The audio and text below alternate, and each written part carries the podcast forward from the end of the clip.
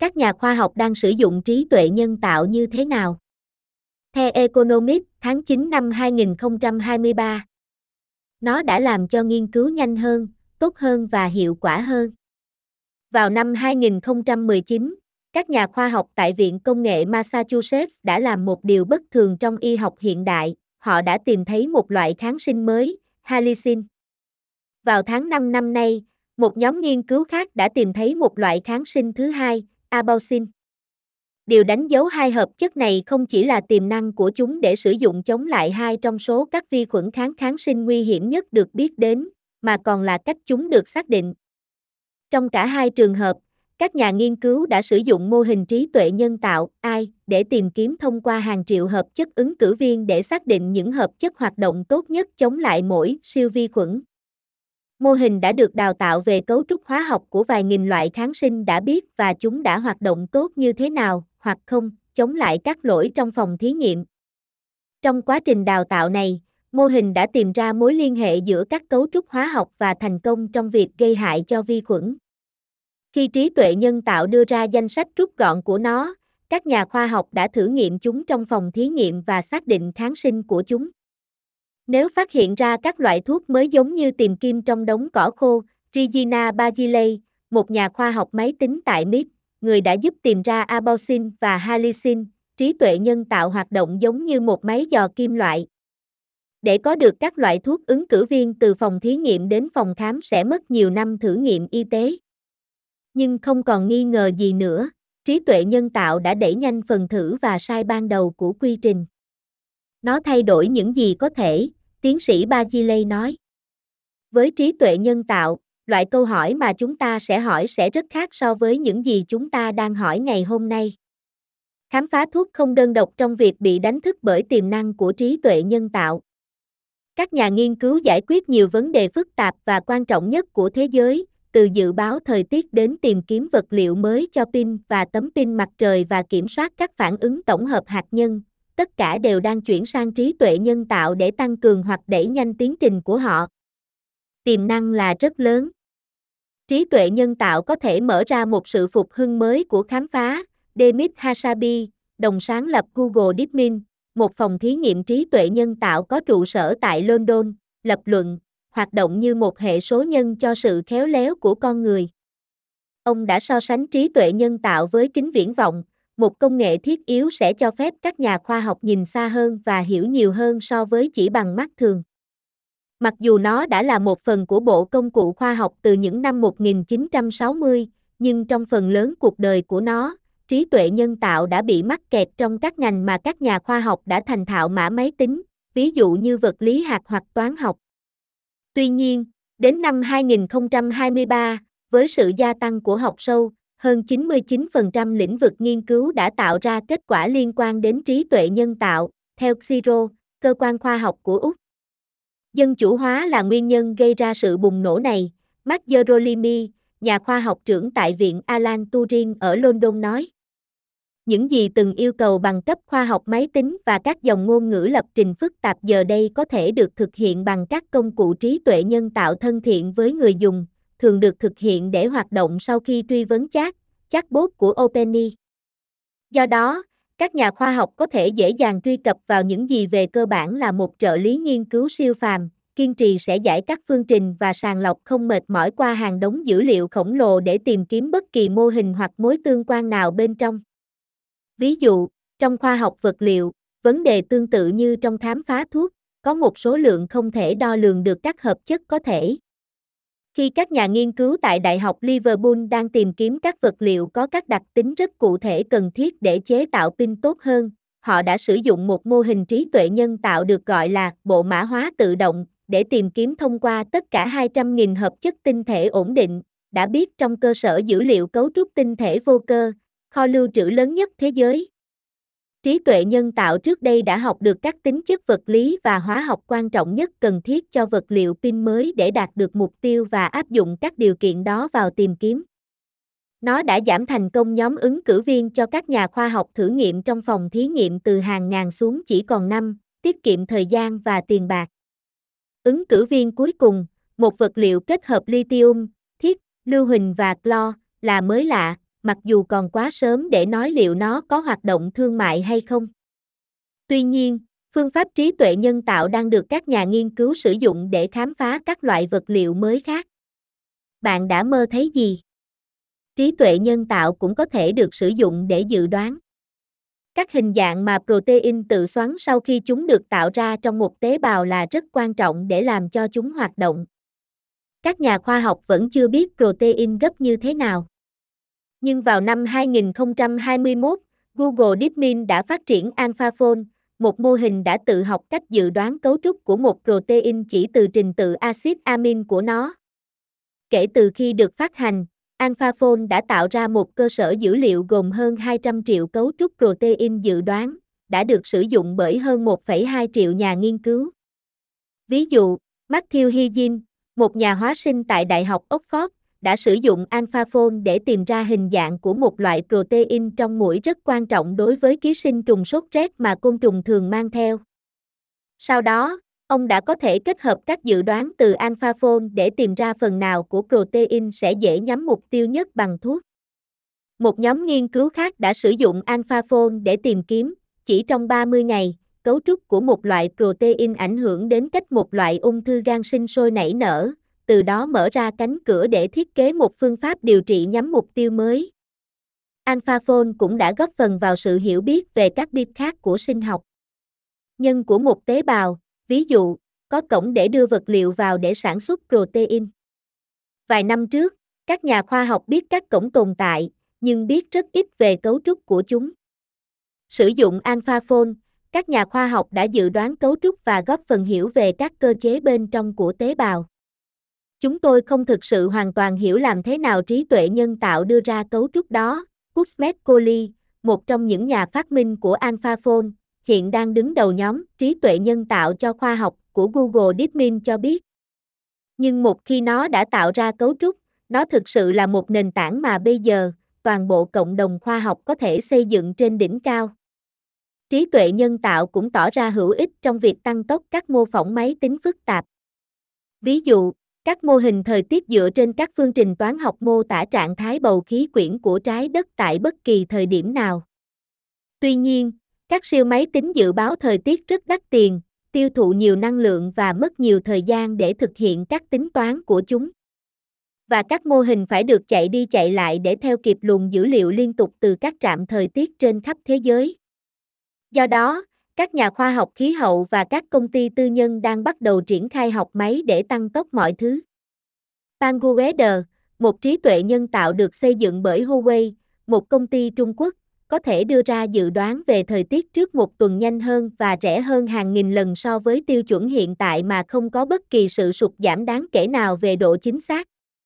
Falkestan, một mô hình được xây dựng bởi Nvidia, một nhà sản xuất chip của Mỹ, có thể tạo ra các dự báo như vậy trong vòng chưa đầy 2 giây và là mô hình trí tuệ nhân tạo đầu tiên dự đoán chính xác mưa ở độ phân giải không gian cao. Đây là thông tin quan trọng để dự đoán thiên tai như lũ quét. Cả hai mô hình trí tuệ nhân tạo này đều được đào tạo để dự đoán thời tiết bằng cách học hỏi từ dữ liệu quan sát hoặc đầu ra của mô phỏng siêu máy tính. Và chúng chỉ là sự khởi đầu. Nvidia đã công bố kế hoạch xây dựng một bản sao kỹ thuật số của trái đất, được gọi là Earth-2, một mô hình máy tính mà công ty hy vọng sẽ có thể dự đoán biến đổi khí hậu ở cấp độ khu vực hơn, vài thập kỷ trước. Trong khi đó, các nhà vật lý đang cố gắng khai thác sức mạnh của phản ứng tổng hợp hạt nhân đã sử dụng trí tuệ nhân tạo để kiểm soát các bộ dụng cụ phức tạp. Một cách tiếp cận để nghiên cứu nhiệt hạch liên quan đến việc tạo ra một plasma, một loại khí tích điện, quá nhiệt của hydro bên trong một bình hình bánh tráng gọi là tokamak. Khi đủ nóng, các hạt trong plasma bắt đầu hợp nhất và giải phóng năng lượng. Nhưng nếu plasma chạm vào thành của tokamak, nó sẽ nguội đi và ngừng hoạt động. Vì vậy các nhà vật lý chứa khí trong lồng từ.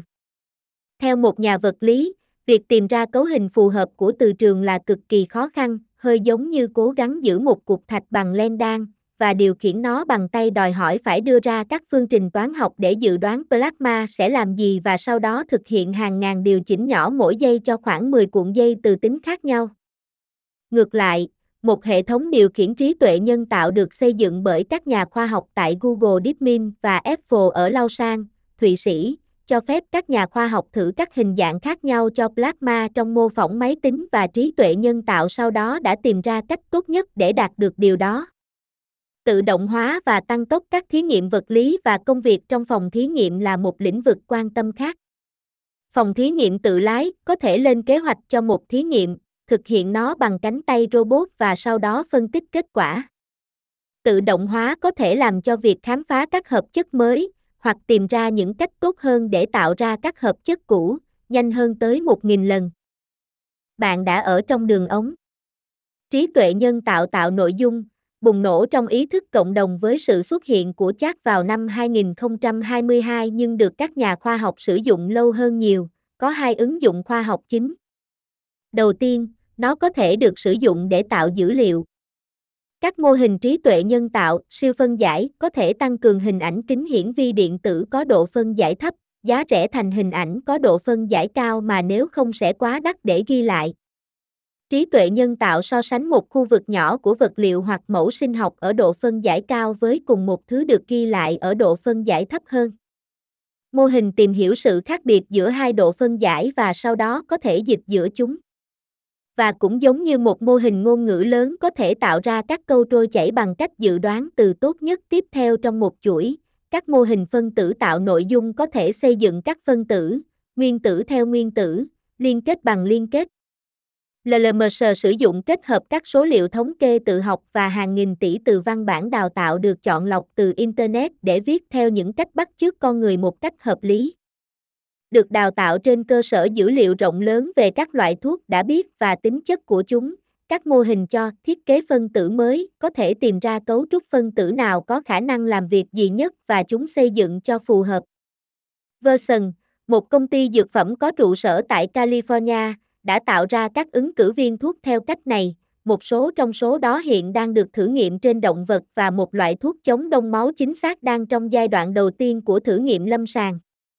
Giống như các loại kháng sinh và vật liệu pin mới được xác định bởi trí tuệ nhân tạo, các hóa chất được thiết kế bởi các thuật toán cũng sẽ cần phải trải qua các thử nghiệm thông thường trong thế giới thực trước khi có thể đánh giá hiệu quả của chúng. Một cách sử dụng tương lai hơn cho các mô hình ngôn ngữ lớn đến từ Igor Grumman, một nhà tâm lý học tại Đại học Waterloo.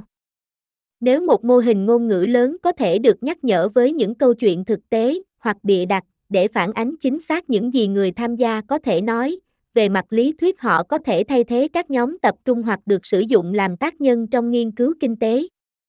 Các mô hình ngôn ngữ lớn có thể được đào tạo với nhiều tính cách khác nhau và hành vi của chúng sau đó có thể được sử dụng để mô phỏng các thí nghiệm, kết quả của chúng, nếu thú vị, sau này có thể được xác nhận với các đối tượng của con người. Các mô hình ngôn ngữ lớn đã làm cho các nhà khoa học tự làm việc hiệu quả hơn.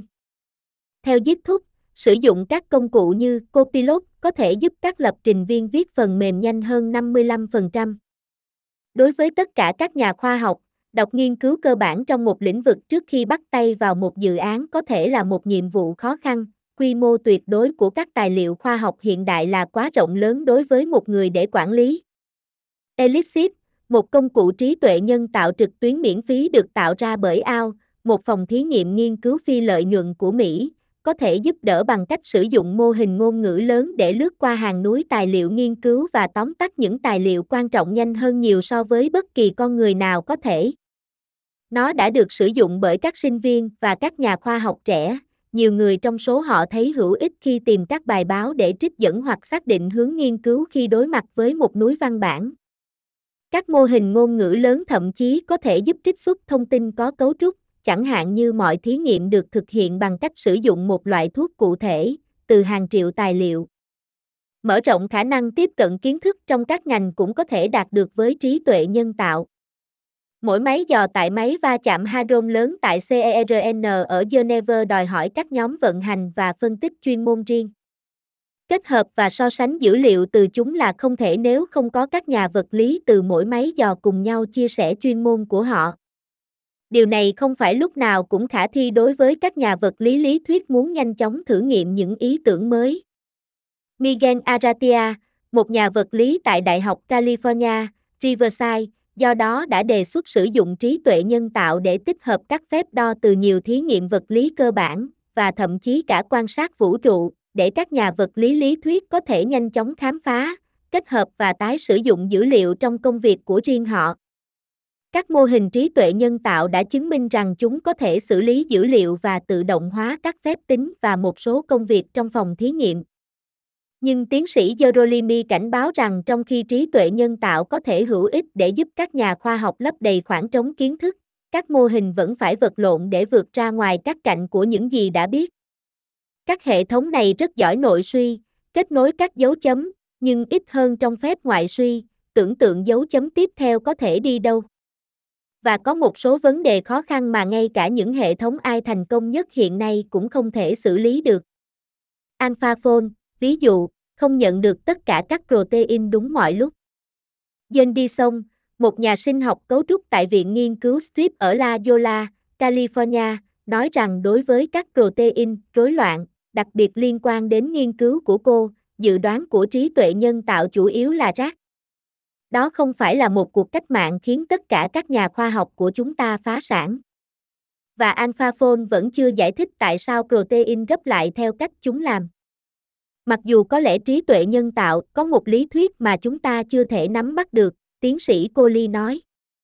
Bất chấp những hạn chế đó, các nhà sinh học cấu trúc vẫn cho rằng AlphaFold đã làm cho công việc của họ hiệu quả hơn. Cơ sở dữ liệu chứa đầy các dự đoán protein của AlphaFold cho phép các nhà khoa học tìm ra cấu trúc có khả năng của protein trong vài giây, trái ngược với nhiều năm và hàng chục ngàn đô la mà nó có thể mất nếu không. Và đẩy nhanh tốc độ nghiên cứu và khám phá khoa học, tạo ra hiệu quả bất cứ khi nào có thể, mang lại nhiều hứa hẹn.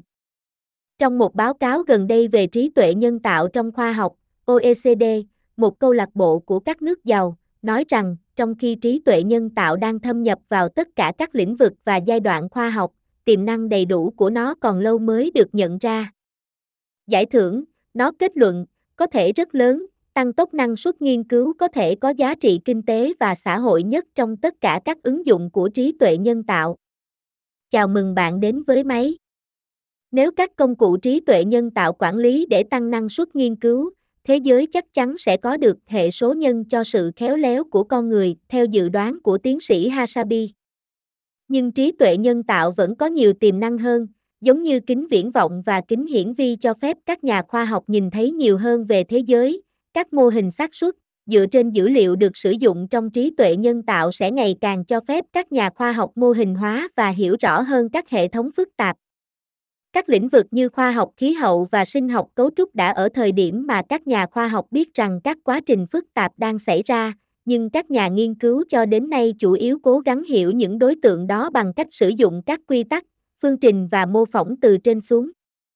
Thay vào đó, trí tuệ nhân tạo có thể giúp các nhà khoa học tiếp cận các vấn đề từ dưới lên, đo lường nhiều dữ liệu trước và sử dụng các thuật toán để đưa ra các quy tắc, mẫu, phương trình và hiểu biết khoa học sau này. Nếu vài năm qua đã chứng kiến các nhà khoa học nhúng chân vào vùng nước nông của trí tuệ nhân tạo, thì thập kỷ tới và xa hơn nữa sẽ là khi họ phải lặn xuống độ sâu của nó và bơi về phía chân trời.